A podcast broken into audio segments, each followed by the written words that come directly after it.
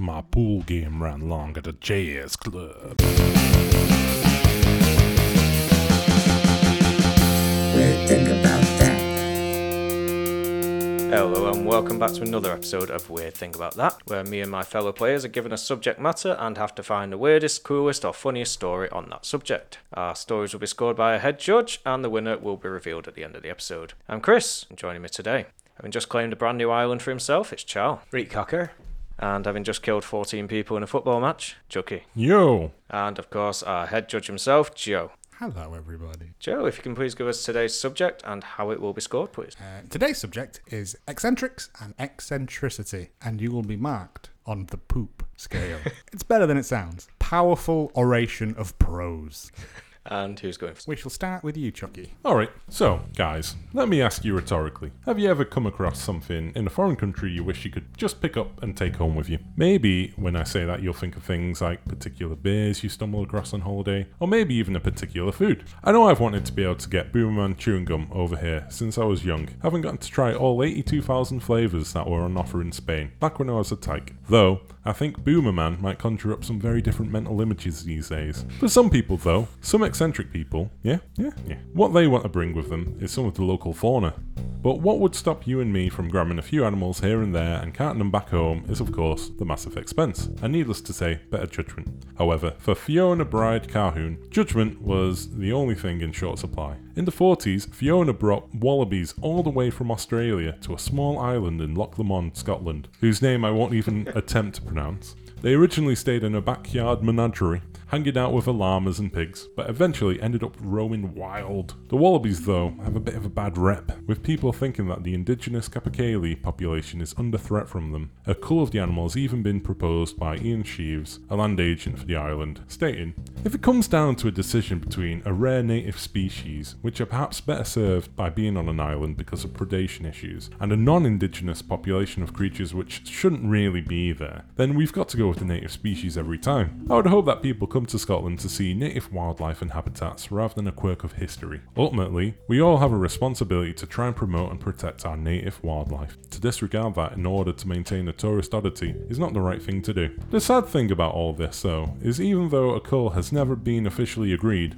there appears to have been many attempts at reducing the population, with tourists often stumbling across mutilated bodies of wallabies. Now, I don't want to spark any conspiracy theories, but between you and me, I think the supposed fragile Capercaillie might not be as in danger as people would want you to believe, and I think that's just a little weird. Gentlemen, your rebuttals. Wallabies are just like the smaller, cuter kangaroos, aren't they? Yeah, th- th- they're not the kangaroos that are going to fuck your shit up, I don't No. think, you know. Actual kangaroos are pretty terrifying. Yeah, they're fucking ripped. They're Oh, yeah, ripped you've not seen that aren't famous picture of the one that's like, I will steal your girl.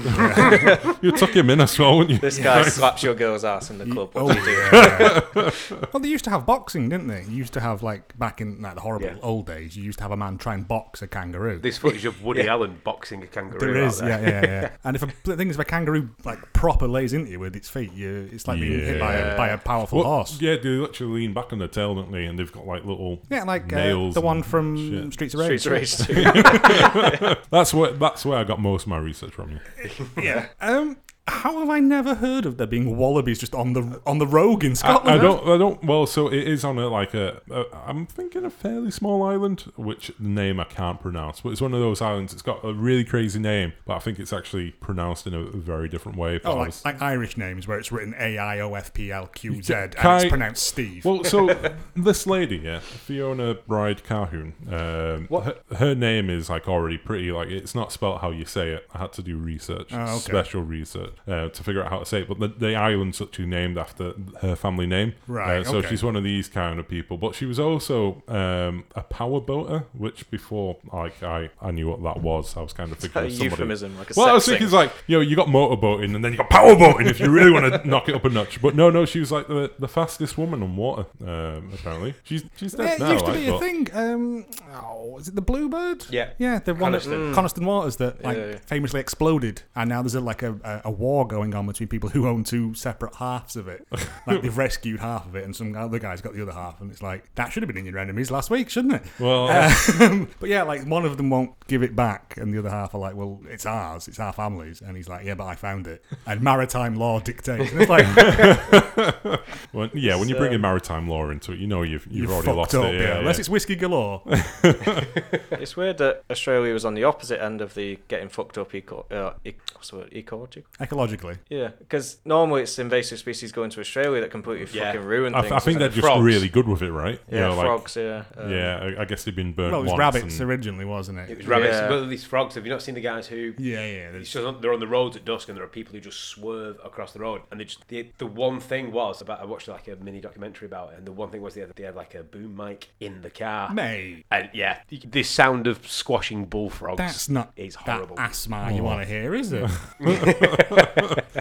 It's triggering it again. No, wow. yeah, no, I, I- I think it, it's it's kind of nuts thinking that. Imagine like you, you see the kangaroo and you probably think, you know what, that's a bit fucking aggressive. But It's these only- tiny ones, It's only a small island. I won't be able to get many kangaroos on there, but these half-sized ones, twice as many. that, that, that's it. Imagine them bringing them home, Yeah. llamas and pigs being like, oh, Well, how's that's it fucking, That's what- llamas aren't indigenous to Scotland. That's what Scottish Islands are for. You have Shetland ponies, which are just miniature ponies. You have wallabies, which are just miniature kangaroos. We're That's all- what we're setting up. was One island at a time. Was Braveheart only like four foot tall? Oh, I don't. I've, I've, I've genuinely have never heard of like No, rogue, rogue, rogue. Scottish wallabies, man. I'm going on a road trip next summer. I'm going to go. I think we should all go and, and find this woman. find this woman's island. Yeah, I think we're going to need more than a car. All right. Well, we'll get we'll get um, Well, she's the woman she's who the owns fastest it. woman on water. Yeah. we'll get her to run us over. It won't take long. But you can only take I one of assume, us that- at I a assume that's on a boat. Otherwise, you know, if I'm left with Charles, I'm probably going to eat him. yeah, yeah, there's a fox, a chicken, and some corn. that's basically us. I assume that she's the fastest woman on a boat. She's not That- just. y- y- well, No, she's not running on not water. running she's on the not. water. She's not the, the son of Christ. no, yeah, I think it was over 100 miles an hour on water. Which, yeah, it used to be like a, a big thing. It was a big thing until until Bluebird, Yeah. and they were like, "This might be dangerous." yeah, because you, if you just bounce off the water That's wrong, it, isn't it? Yeah. you, you're Poof. fucked. Yeah. It was like, have you ever seen the, the footage from NASCAR? Because they were just modifying like road legal cars, and they just they were like, well, basically they, they reached a point where they were regularly going like 215, 220 miles an hour, and because they were road legal cars that just weren't designed to go that speed, you hit a you hit a thing in like 2004, 2005, and they just like taking off. Yeah, I remember And the seeing a car just it just literally take whoosh. off and do a Yeah. backflip. Well, that's why Formula One cars have all the fins and stuff pointing to, to push the air. Yes. So Yeah. they push They, they literally have to to go road. fast Well, around Formula the One corner, is- otherwise they'll skid off, won't They they? have interesting track, and it take you know. NASCAR carries go left, Yeah. Uh, you know. Whereas it, these Yeah. are like Formula One, they need the downforce. Whereas this was just about go as fast as you can. That coupled with it, it was essentially a modified street legal car because that was the basis of it. It was just You haven't you got had- that weight. You just made get that. badly, yeah, badly Because engineered the, planes. The theory is that um, Formula One cars, if they built like a thingy ramp, they could Yeah. theoretically drive on the ceiling Because the downforce is is Yeah. that great. Yeah, yeah. yeah. Which I would watch. It would be like uh, F Zero X oh, or that something. thing, no, thing Gladiators where they'd go around Skytrak. Yeah. Man, that was so harsh, wasn't it? Christ. I always thought I could do that. Gladiators is. fu- They should bring Gladiators back with just like fat guys from the pub. Yeah. Fucking do that, mate. Yeah, hitting him with a big stick. The Yeah, we should theme do- tune was fire, man. It yeah, the was same so eight good. percent that can beat up an elephant would also think they would win gladiators. We should just get the just get Cambridge Analytica to give us the people who filled out the They eight should percent do of the it poll. every So I week, love the intro. like- It'd be like Thunder, Wolf, Steve the Bastard. Mad Kenny. and we jock. and it's just a wallaby with, a with a moustache on. Who's- Let's do chat. Um, so I'm going to talk about Alexander Thynn. His start to life was similar to any member of the aristocracy. He was educated at Eton, then Oxford, during which time he was president of the Bullingdon Club, and then he went on to study art at Paris. It was during this time his outlandish fashion sense, garish cardigans, and an affinity for wearing a fez came to prominence. Man was worth an estimated 157 million pounds and was the owner of Long- Longleat Safari Park. The Marquess sent his young children to a comprehensive, which for a neat and educated member of the gentry is pretty fucking eccentric. He is perhaps most noted for his polyamorous relationships. He had open sexual relations with over 70 women, who he nicknamed wifelets many of whom lived grace and favour on his estate cottages. Essentially, they lived rent free as one of the Marquis's harems. But such a comfortable living arrangement wasn't without its conflicts. Police were called to the 18th century stately home of Longleat, Wiltshire, in the middle of the night following allegations of a serious domestic assault. Officers found two female guests involved in a row over the affections of Alexander Thynn. 79 year old Seven Marquis of Bath. One was arrested on suspicion of actual bodily harm, and the second was taken to hospital suffering cuts and a suspected broken nose. A source said the two unnamed guests had been fighting over who should sleep with the peer that evening. He said the argument had clearly turned nasty, but Lord Bath wasn't interested at all. As one of them pleaded their innocence over the bus stop, he was overheard to remark, You sort it out, I'm going to bed. Asked in 2002 whether having se- several girlfriends under the same roof ever caused problems, father of two replied, Oh no, hopefully they might even fancy each other. Wiltshire police confirmed the facts of the. Wiltshire police confirmed the facts of the altercation, and it's highly unlikely that any charges will be brought. He was an imposing six foot five figure with flowing shoulder length hair and straggly beard. He had colourful waistcoats, shirts, and trousers. He was generally received favourably with the public. He held a seat in the House of Lords as a Liberal Democrat in the 90s, losing his seat due to reforms brought in by Labour in 1999. Giving the Daily Mail a tour of his paintings in 1999, he said, These are the severed heads of every woman I have ever loved. My wife is somewhere in there. It would be nice to pin rosettes on the best ones, but that would get me into trouble. They were all above average, you know. Whilst it can be argued his treatment of women left something to be desired, it's safe to say he expressed his eccentricities in a more constructive manner than his father, the sixth Marquis, who, according to some accounts, collected Nazi memorabilia and used to beat his children with a riding crop, which give credence to the argument the difference between an eccentric and a mad bastard has a lot to do with your bank balance. Gentlemen, your rebuttals. I don't know a single woman who I could refer to as a wifelet who wouldn't kick me in the crotch. Because you haven't got enough money, mate. That's it. You haven't got like a 16th century palatial house that you live in. if you were getting into a relationship where he's got like 70 odd wives, hmm. You'd be like, I'm the one that can change him. That's it. I'm you gonna be the cannot special be one. the jealous type. I don't. you? Yeah. Well, I, if you, if, I don't think it says he had sexual. He was like publicised sex seventy sex with seventy women over the decade. So he might have had one or two or three. Oh, that doesn't sound as On good. the go. No, he had seventy in the He had house. 70 That one. Yeah, in it was probably a big house. But it makes me think of like Jeremy It was a Kyle. safari thought park. you were gonna say roaming Jeremy free on the Beadle. grounds.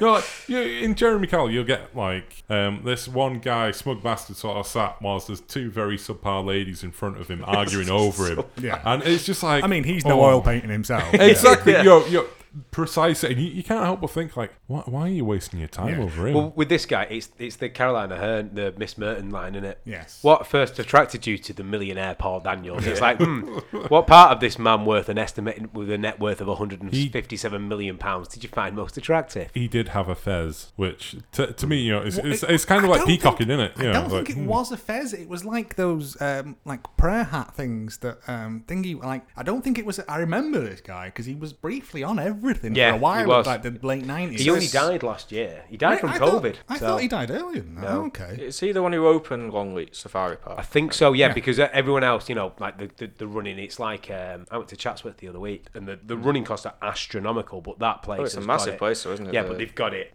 down to a million, you know, pre-booked tickets, gates on the bar, so the, the running costs are. It's essentially it's a money making it's a money making enterprise, and that's what he did. He was like, I got 400 acres. What shall I do? Break a few elephant spirits and stick 'em- stick them in the corner over there. Charge people a tenner a pop to drive through and get Hello, some chim. Scottish lady. Can I have some wallabies, please? and the rest, as you say, is history. So he, he was able to maintain the estate. I think if the you know it's the whole idea of rolling with the times, isn't it? yeah, you've got to spend money to make money and that sort of thing. I was just like, when they were like, when the two women were fighting, I'd be like, ladies, ladies, there's plenty of me to go around. Come on, let's all kiss at the same time. It reminds me of my uh, my four year old son was coming out of um, This, I hope this doesn't go where I think it's going. Well, it's, uh, he was coming out of uh, primary school, and um, like two girls are arguing over who gets to hold his hand, and he went, "Girls, I've got two hands." I was like, "What a don!" I don't know, I don't know where he's got that from. Man. I, no, I, oh, yeah, he was briefly on everything, like at the late. But he didn't have a fez. I don't think it was a fez. It was like um like a like a Muslim sort of prayer hat Hmm. sort of thing that had because he used he dressed like he was the guy that was in charge of Rosie and Jim. Yes. Yeah, Like- bright cardigans. Yeah, and he was proper Dotty Corduroys. tough. Yeah. And he, he, he, he, had, he had that sort of liberal, hippie. He never had to work Artisty for anything, thing, so he just Yeah. coasted through life and was just like, "Yeah, I'm gonna pretend to be an acorn today," and everyone was like, "Okay, whatever, Okay, mate." Yeah, We'll go along with it. yeah. because he never had anyone to tell him no. Wow. He was. It, it, He, he, was, he seemed like, like I was saying, his subjugation of women seemed to be a little bit. You I don't think left it's something to devise. subjugation. I think if Not you went, "Hello, I have a massive house and I've got 156 million in the bank," I think certain women would be like, "Sweet, I'll have some. Actually, yeah. I'll let you throw it up me." It's, it's just the pa- yeah. it's the Partridge quotes about it, isn't it? They're all above average. Yeah. She was a 43 year old scorcher, and you can quote that. what do you think about the pedestrianisation of Norwich Town Centre? oh, you certainly know your onions. Yeah. And finally, Chris. Every now and again, people come along and break the mold that just make history that bit more interesting. Whether these people are described as crazy or the friendlier term of eccentric seems to depend on how much money they have. The person I've chosen to do my story on could, could definitely afford the description of eccentric. That person in question is a man known as John Mytton, also known as Mad Jack. John was born in 1796 into a family of aristocrats and inherited a huge sum of money and a giant estate when his father died when John was just two years old, which allowed him to indulge himself in any eccentricity he so desired. First things first, he was a massive drunk. He drank between six to eight bottles of port a day. Upon his death, one of John's close friends said he hadn't had a sober day in the last 12 years of his life, and it was a pretty weird and interesting life. John Mytton came from a long line of politicians, and he wanted to get into the family business, so he became an MP. He did so by giving anyone who would vote for him a £10 note, which in, which in today's money is worth over £1,180. So naturally, it didn't have much trouble securing votes. Once he was elected, at a personal cost to himself of over £1.1 million in today's money, he attended one 30 minute meeting in the House of Commons before getting bored, leaving, and never returning again. Once John set his own nightshirt on fire because he wanted to cure his hiccups. Standard. A move which was obviously of great personal risk to himself, but pales in comparison to when he showed up to his own dinner party in full hunting gear riding a bear. Interesting that he would choose to wear hunting gear to a party because when he actually went hunting, he preferred to do it fully naked, even in the dead of winter. John had a true rebellious spirit and was ex- expelled from Westminster School for fighting the schoolmaster. Despite his lack of education, he still managed to get into Cambridge University, where he had 2,000 bottles of port shipped in to see him through his time there before leaving without a degree. He wasn't just a rebellious spirit, he was also an adrenaline junkie. Like some sort of Georgian era Evel Knievel, he once tried to jump a toll bridge in a horse and cart. it turns out you can't do it. he also liked testing the mettle of others, such as offer- offering local children sums of money to forward roll down a large local hill. This guy's like a mental Jeremy Beadle.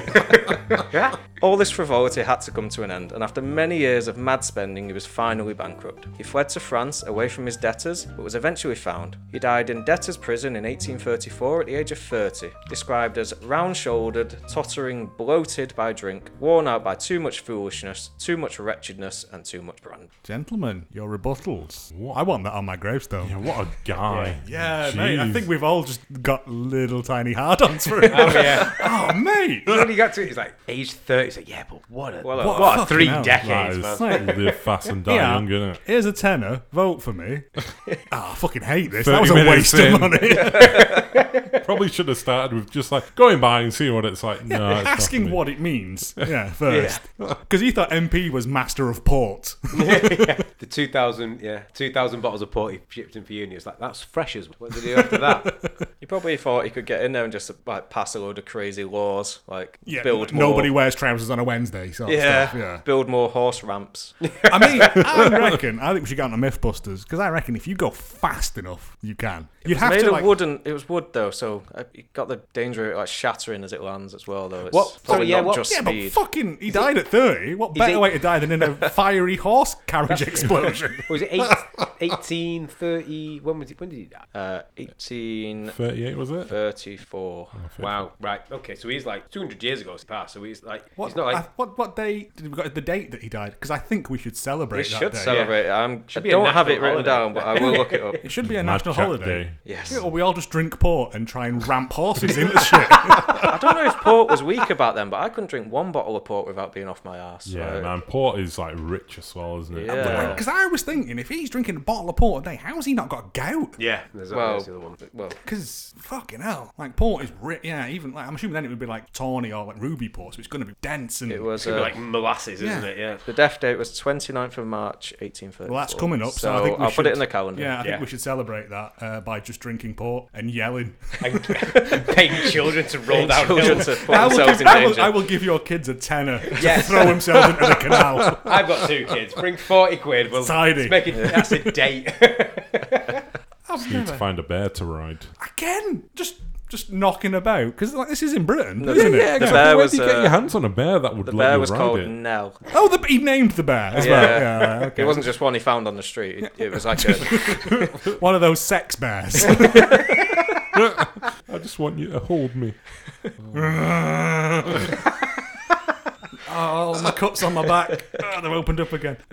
I, oh, I mean, I have to give the win to Chris. Sorry, all your other stories. I'd give my all your other stories are Right. great, and I wish I could give. But mate, we've just discovered a new patron saint. the man who would be king.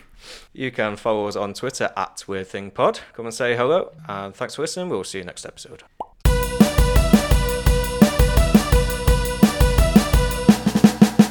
Weird thing about that.